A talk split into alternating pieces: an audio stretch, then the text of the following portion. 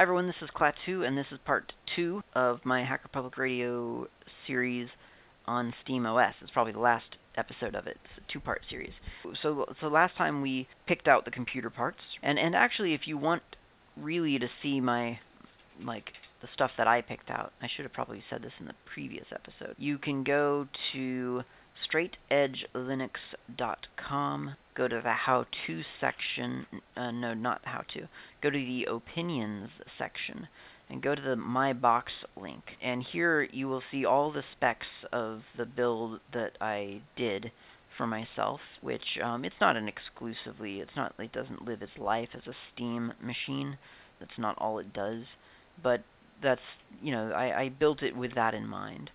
So this is, I would say that this was a fairly low, I'd say it was a you know, mid-range gaming computer. I mean, it's definitely not the nicest box you could possibly build, but for the money and for what I need it for, it works quite nicely. And every single part on it was pretty much plug and play, so that was kind of nice.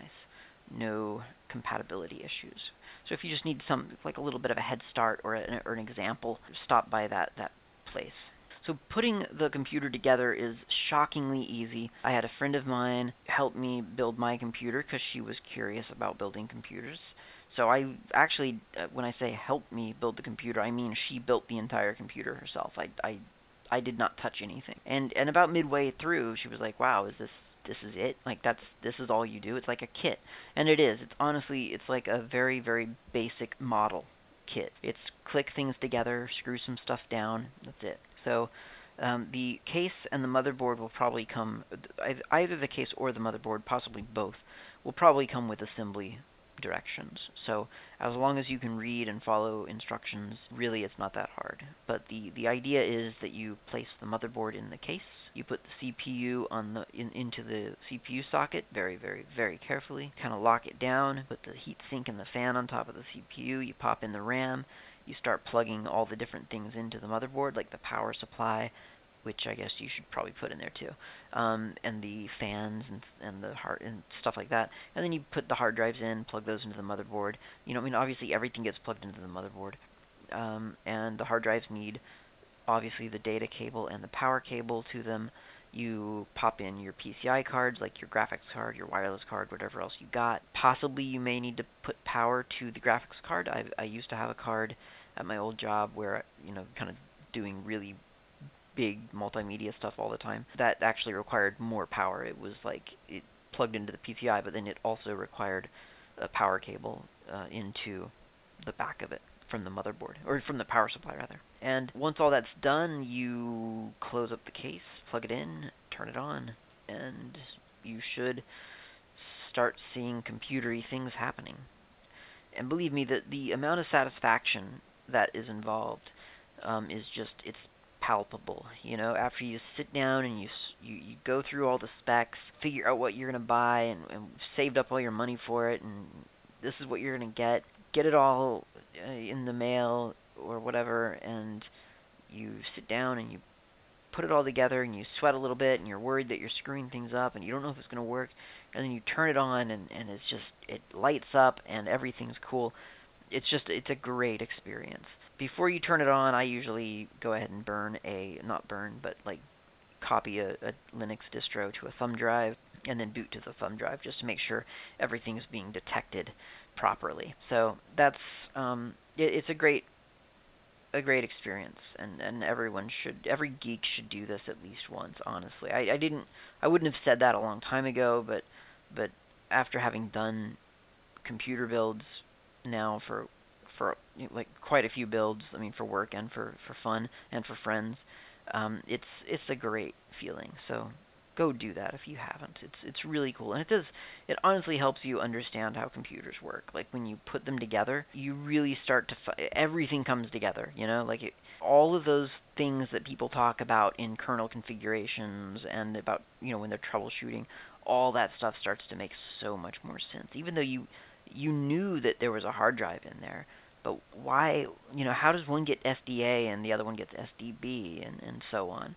And then you see it and you're like, oh, this is plugged into SATA 1 and this is plugged into SATA 2. I guess I guess this is the one that's going to grab SDA first, probably. And sure enough, it does. You know, just little things like that. It makes... It kind of puts hardware to all the theory. Okay, enough of me espousing the virtues of building your own computer, but it is worth doing. So the next thing after that will be putting the software on the computer. Now, there's a lot of different ways to do this. Well, I should say there are three. One is the Steam/Valve approved method, which is downloading this little bootloader of theirs, putting that on a thumb drive, booting your computer off of the thumb drive. What that does is kick in an instance of Clonezilla, and it pulls the image, the entire image of the OS from Valve's servers and puts it onto your hard drive. That's their approved method. I believe they said that that took a 1 terabyte drive. I don't have a terabyte drive, so I didn't do this method. The other approved method, or the other, well, yeah, it's approved by them. It's on their site. The other method is to just do, it's essentially just a Debian install. So if you've installed Linux before, it's going to be trivial. If you've not installed Linux before, as long as you can follow instructions, you should be okay, but you should still be careful because you're installing stuff and it will erase data off of your hard drive, so do that intelligently. But I'm not going to step through the install because it really is basically just a Linux install, and it's pretty friendly, to be honest. But you do want to make sure that you have, I mean, they recommend a 500 gigabyte drive. You need to make sure that you've got enough for everything to sort of work well for you. And remember that modern games are big. They're very big. I mean, if we're talking about the AAA titles, they're not small downloads. They are things that you want to have some hard drive space for. And unlike a console, or like a traditional, you know, what we would call a traditional console, the data isn't sitting on a Blu-ray waiting to be loaded into memory once you get to the, you know, to that waypoint or whatever. This is all on the hard drive. Everything is getting installed onto the hard drive. And, you know, back when PS3s were selling with 40 and 80 gigabyte hard drives, that was, people used to get angry when a game would install 5 or 10 gigs of data onto their, you know, onto their console hard drive. Well, you're installing the entire game to your drive, so you want space. That's the point. Probably should have pointed that out in the hardware episode, huh? Oh well. So, yeah, you want to make sure that you've got a hard drive that can store all of this stuff in order to be happy with your system. Other than that, the Steam install is pretty simple. It takes you, when you reboot, it takes you into the default Steam interface. So it completes that console experience, or it meets the console experience quite early. You know, you boot and it boots not to like a desktop or anything like that. It goes straight into, you know, this is your Steam machine. If you want a desktop, you have to enable that in some options somewhere. So it's very much geared towards, hey, you've just built yourself a console. It is not, it's really not all about like, you know, oh, let's sit down and do some desktop work here and then we'll get around to doing some gaming. It's a gaming machine first and foremost. So for real life, for me, this desktop that I built it's not just a gaming machine. So I installed the normal Linux distribution, and the ones that I would suggest today lately are like Elementary OS, which is basically based on Ubuntu, so there's a lot of sort of guaranteed inbuilt compatibility between stuff that Steam is putting out and stuff that, you know, something like Elementary OS would do, or Mint. Mint, again, based on Ubuntu, so it's going to be, you know, you shouldn't have any compatibility issues.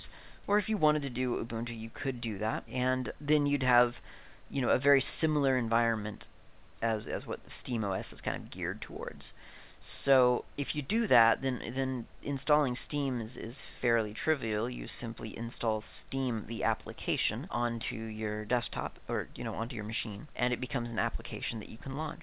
It has a full, what do they call it, big screen mode or something like that, which is sort of optimized for, you know, being on a big screen. But it's very much, and this is kind of where I segue into the whole console versus desktop kind of paradigm. This is an application on a desktop, so you have a keyboard and a mouse available. And the thing about SteamOS and the thing about getting the gaming companies to release things with Linux compatibility but geared toward a console experience, is that these games that are being released now are going to be provided with console gamepad support built in, which is not normal, right? Usually PC games are released really more with the expectation that you're playing with a mouse and WASD, and that's kind of what the default configuration is, frequently that.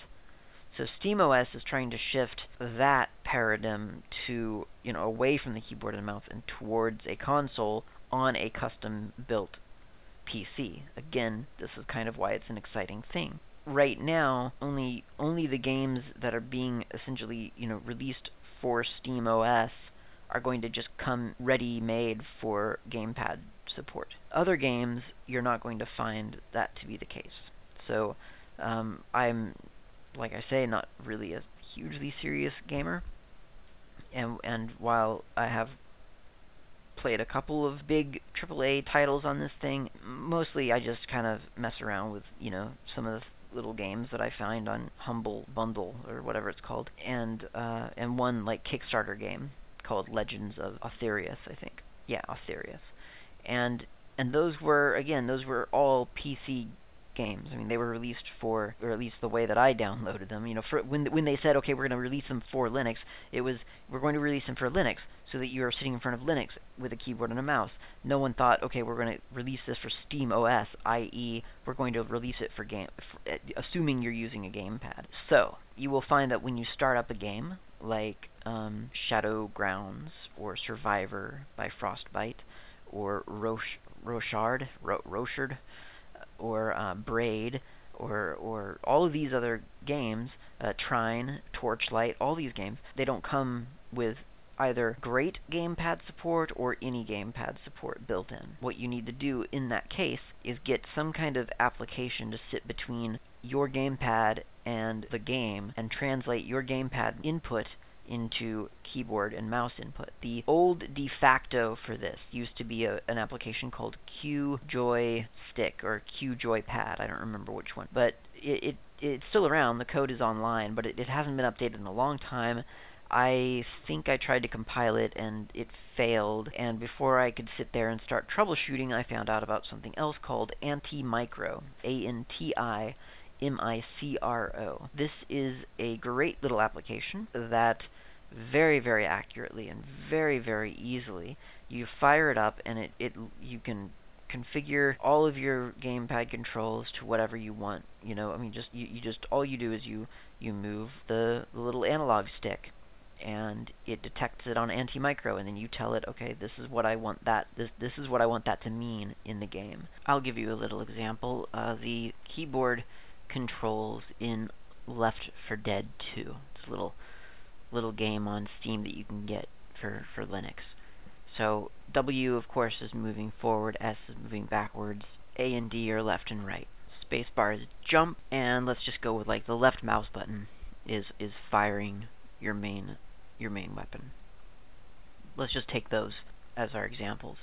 Now, if you plug in your game controller and try to play Left 4 Dead out of the box, at least currently, nothing really happens. I mean, once you get a Steam controller, I don't know if they'll have drivers that will kick in and intercept that stuff or not, but if you're just doing this on a Linux distribution with Steam installed, you're not going to find that this is controlling your character the way that you would want it to control. And sometimes I've also found on other games that it does pick up parts of the controller, but then other things do not work. So, you can move your character back and forth, but you'll find that maybe the camera won't move around with your controller. Little things like that. So, what you do is you fire up this Antimicro application, and you create a new profile for it, or a schema, really, I guess is what I would call it, and you maybe would call the schema Left 4 Dead schema, and then you click a button on your controller, and you can see what button that corresponds to in the Antimicro interface. So maybe it's called button 1, 2, 3, 4, so let's say it's button 2. on the controller. So you see that on Antimicro, you see that on the controller, you kind of get the idea, okay, this is definitely button 2. That's the signal it's sending to the computer. So what I need to do is tell Antimicro to intercept that signal and replace it with, for instance, a left mouse button click. Now if you press 2 in-game, you will be firing your main weapon.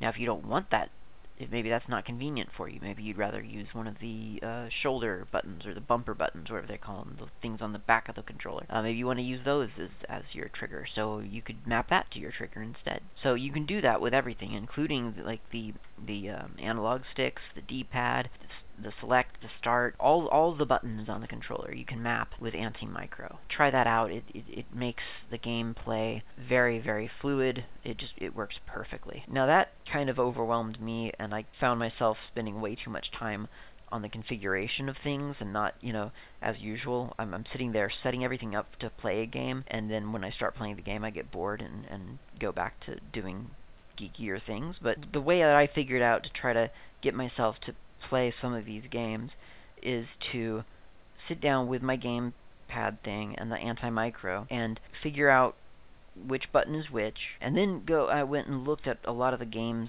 default settings, and a lot of them, you know, they have WASD for up, left, down, right.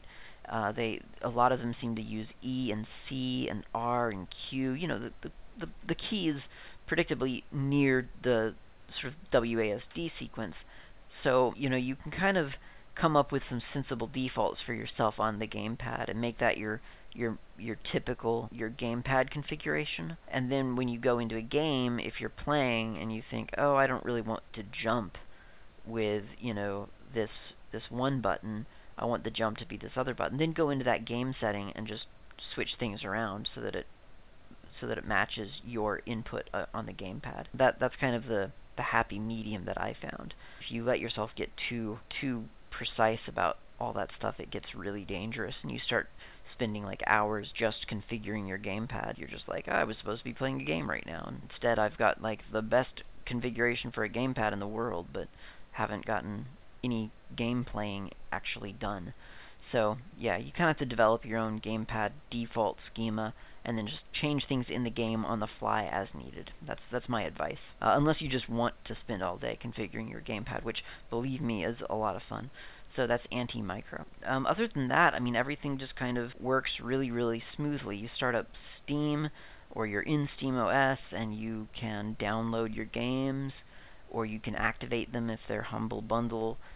Humble Bundle's a bit weird because some of them, I mean, or many of them were released for Linux, but not all of them were released for Linux through Steam. So luckily within Steam you can add your Humble Bundle games so that they appear in Steam. Steam is simply launching them externally of Steam. It's just like, hey, Steam, be aware of this launcher which exists over here in /usr/localhost/games/Trine, and when I click play, then make Trine launch. It's a workaround, but it works well. Now, if you're doing SteamOS, you should have really no issue with most of the games that you find. If you're doing your own distribution plus Steam, the application, or if you're doing SteamOS with some of the Humble Bundle stuff that was not packaged for Steam on, you know, for Linux through Steam, then you may have some extra configuration to do. This is kind of I think of it as sort of the rift between where SteamOS is going to be, which is like this pre-packaged, everything is going to be working because they're controlling the OS plus the Steam environment, and they're telling the developers, here's the exact standard, you know, base that you can develop for. It's going to be it is very nice already. I have noticed in some of the Humble Bundle games, and I'm not going to mention names because it seems crass to criticize gaming companies that are supporting, you know, that are releasing for Linux, and then to criticize them by name, you know, and say that, oh, your support for Linux was done incorrectly. But frankly, that is what happens sometimes, and I've realized that a lot of the rhetoric that we got from gaming companies about, oh, Linux is too hard to develop for, it's a moving target, it's this, it's that, it's not standardized, whatever. All that really meant, like the translation that we can take from that is, quote, we don't know how to do it, end quote. That's all they were really saying, was we don't know how to do this right. So, I mean, really, the Humble Bundle games that either were created with, you know, for Linux from the beginning, like World of Goo or something, by, 2D Boy. Brilliant, brilliant Linux support. I mean, it just keeps running on any Linux distribution that I put it onto. It was done very well. The games that were ported by Iculus, brilliant Linux support. I mean, I've seen Iculus talk at a conference. The guy's brilliant. He is clearly brilliant. He knows what he's doing. His Linux ports are, you know, they run, again, on any distribution for the last support. It doesn't go away. It works. And then there are other games which I believe were ported to Linux hastily, even as just kind of an average Joe Linux packager. I can totally see the things that they've been doing wrong, and luckily I can go in and fix a lot of the problems. But it's not pretty, you know. And you think, well, that's why you think this is too hard, because you're not doing it right. You're linking to these libraries that aren't going to be there the next release, and there's a way not to do it that way, but you're not doing it that way. And so to you, yes, this is hard and impossible to maintain. To someone who knows what they're doing, on the other hand, it's very easy and doesn't really take any maintenance. It just continues to work. So be aware of that. Some of the independent games that were done by people who, or I mean, any game. I mean, it doesn't have to be independent, but that's what the experience that I've had. Independent games that were done by people who didn't really know what they were doing for, you know, packaging up for Linux may take a little bit of tweaking, and that's okay. You can do that, and if you're in SteamOS, you can do that from the desktop, but you have to enable desktop from the settings in order to be able to sort of get behind the scenes and figure out what's going on. I do believe that's all I've got for you. Again, SteamOS, really, really exciting. It's bringing all kinds of different gaming into your Linux computer. You know, people are not going to have that obligatory OS on their computer at this point. They are going to be able to have a free OS with Steam, and then spend all their money on the games, which are non-free, and it's great. And you'll enjoy it. It really is cool. It's just funny, I think, retrospectively. You know, we all kind of, as Linux users, we were all sitting around saying out loud to each other, you know, it's ridiculous, gaming companies should be releasing for us, and the gaming companies were saying, oh, it's not, you know, Linux isn't up to snuff, it doesn't have the same performance, and then we're sitting over here in movie studios, like, doing all kinds of 3D stuff and animation, and we're like, are you sure we don't have the performance that we need on Linux? Because it really feels like we do. And then the gaming companies were saying, well, yeah, but it's too hard to develop for Linux because it's just this moving target, and it's got these libraries that always change, blah, blah, blah. And again, you know, I mean, it's just, we all knew that it was untrue. We knew that it was a bunch of excuses, and now that Valve is behind it, suddenly there are all these Linux ports, all these Linux releases are coming out, and it's just fantastic. And seeing some of the ones that were done poorly is kind of funny too, because you just think, yep, that's why you thought you couldn't do it, because you have been doing it wrong this whole time. Maybe if you just asked for a little bit of help, it would have been something. Maybe if you'd hired someone like Iculus to port it, you know, the right way, that would have worked out for you. No matter, SteamOS exists now. You can get a cheap gamepad, a really nice computer built exactly to the specifications of your very whim, and play games on Linux with fantastic performance, and I think you'll really enjoy it. So give it a shot. Try it out. I think we're in for a very, very good ride.